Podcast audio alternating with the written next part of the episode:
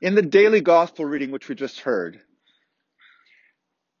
Jesus makes a statement which, if we understand it in its context, is pretty amazingly controversial and radical. He, he made a lot of such statements, but I, I want to particularly draw our attention to what he said about the centurion to the Jews, to his own people.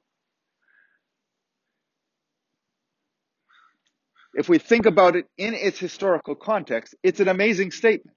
It's something akin to saying to a Black Lives Matter protester about a particular police officer who has been uh, enforcing the law during the riots that this man is more spiritual than anyone I've seen in any of the Black Lives Matter movement. And Jesus said this about the centurion to his own people. And you gotta, you gotta remember, the Roman Empire was established by conquest, and the people who were conquered, especially the Jews, really, really didn't like it. They did not like the Romans at all. Now, there is some context for this that we don't get in Matthew's gospel.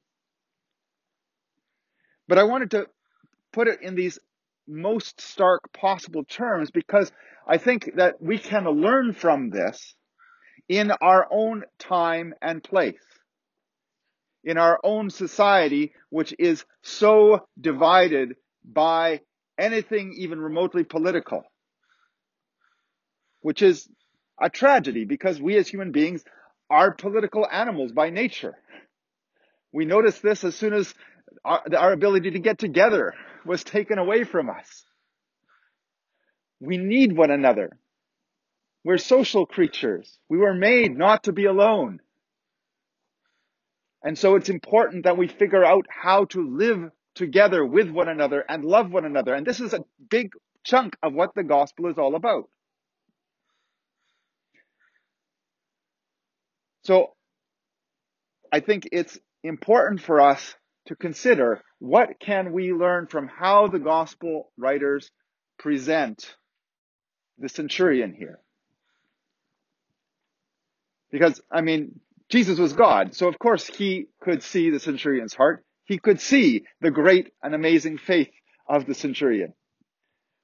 But it, but the gospel writers present this in a way that makes it, gives us a, a few clues as to how maybe we can see we too can see past the politics and see the human being that we are interacting with.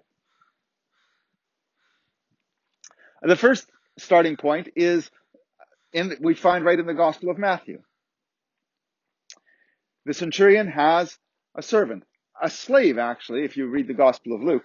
Uh, Matthew uses a, a, a, word that can, is a bit ambiguous in the Greek. It could be a servant or a slave. Uh, Luke is, Luke, the word Luke uses is less ambiguous. It's a slave. So here he is. He's a slave owner. Interesting. Jesus doesn't call him out for being a slave owner. Doesn't in any way rebuke him. In, in fact, he, he, he praises him. Not because Jesus was particularly fond of the institution, of the human institution of slavery, I'm sure but that's not his focus here. So he, the centurion has this slave and he sees that he is suffering terribly. And this is even part of his message to Jesus that I have this servant who is suffering terribly. Please come and heal him. And so the first thing that we see about the centurion right here in the Gospel of Matthew is that he cares for his servant.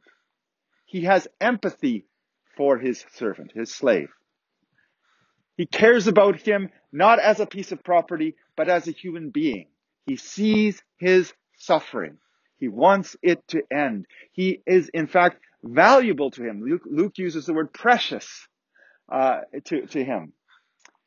And so he goes, make, makes this, um, this, this, takes this fairly significant step of going to this Jewish rabbi who is known to be a miracle worker, sending word to him, in fact, as the Gospel of Luke makes clear, uh, via the elders of the people, because this is the second bit that we that we get from the Gospel presentation.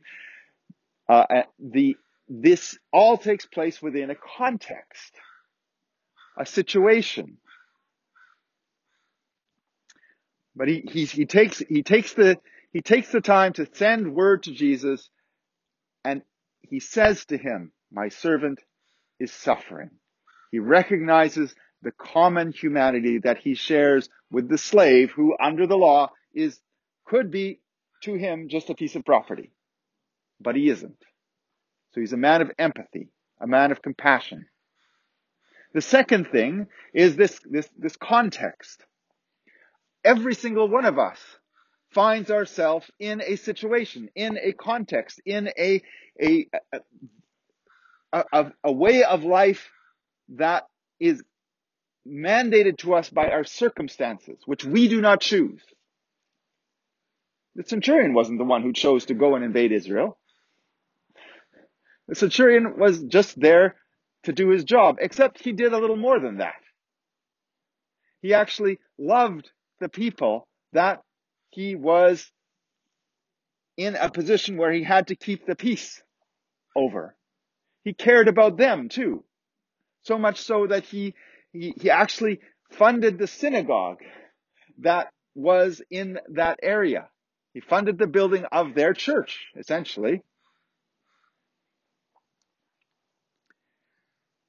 And so the second thing that we then need to take away from this is that this was, that there is a situation for everything that we do everything that we are able to do. And the gospel writers present us with that situation. This, this situation is always constraining. There are certain things that we can't do, that we can't say because of our workplace or because of requirements or because of the economy or because of how much money we have or don't have or because of whatever. The context actually is significant, but it's nowhere near as important as what we do within that context. And the third and probably the most important thing is what he actually says. What he says when he then sends the second message to Jesus, say, actually, you know what? I'm not really worthy for you to come under the roof of my house. But I'm a man under authority. His context. but I have people under authority. And I say to this one, go and do this. And he does it. And I say to my servant, go and do that. And he does it.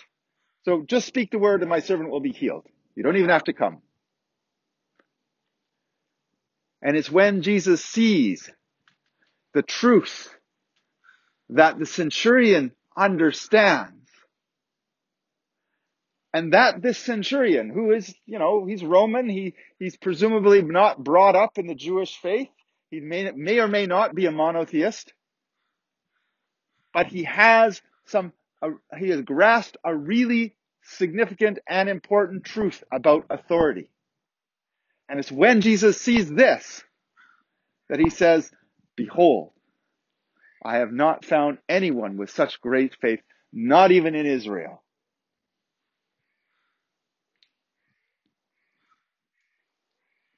So what do we do with this?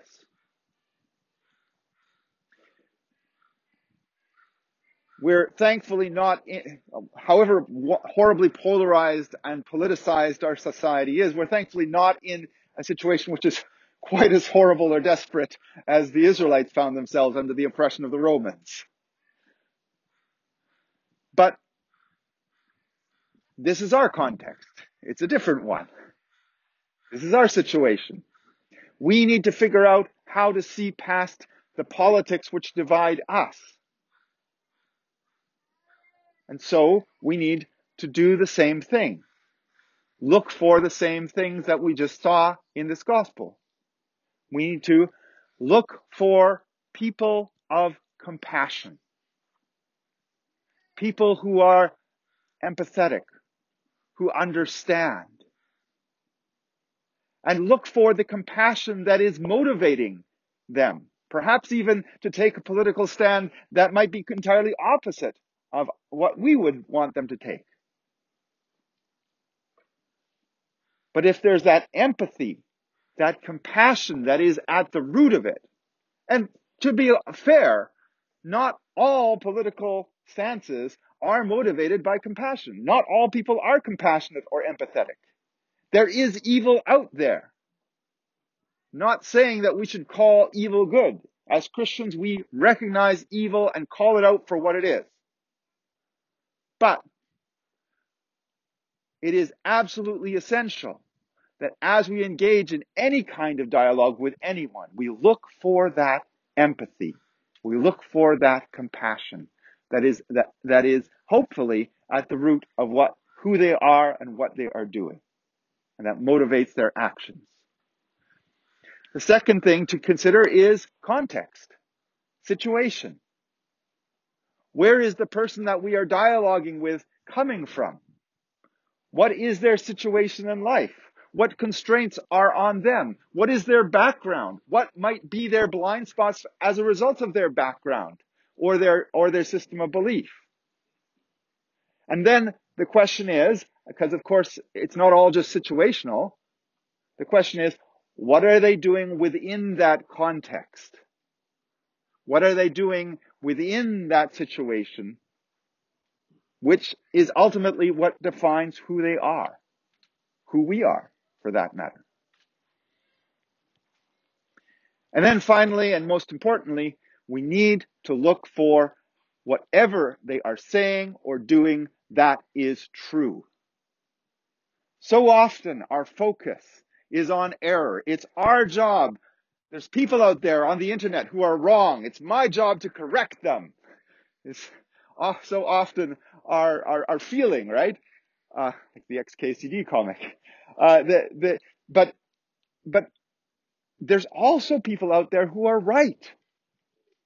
People who are, who care about others, who may not have everything right. Who knows whether the centurion was even a monotheist or not? But if they have something right that is deeply true, it is absolutely essential that we acknowledge that that we connect with that, that we allow that to unite us and to become something which we can praise and honor and recognize over and against those things that divide us.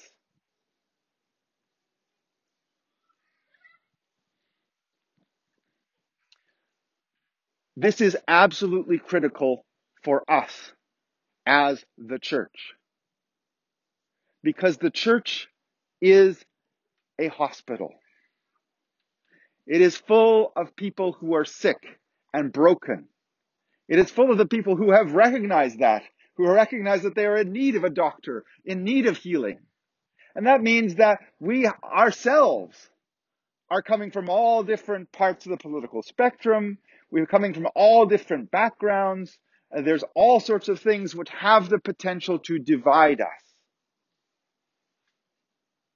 So it's all that much more important that we recognize one another's situations, one another's contexts, that we look for the empathy, the compassion that is there behind what we are doing, what we are, what, what we are, what we care about, those things that we care about and that we look for what is true in what the other person says and highlight and focus on and praise and honor that.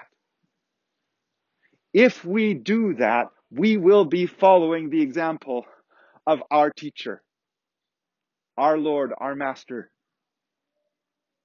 And we will be able to recognize those who are with us and not against us and recognize, recognizing that we can work with them.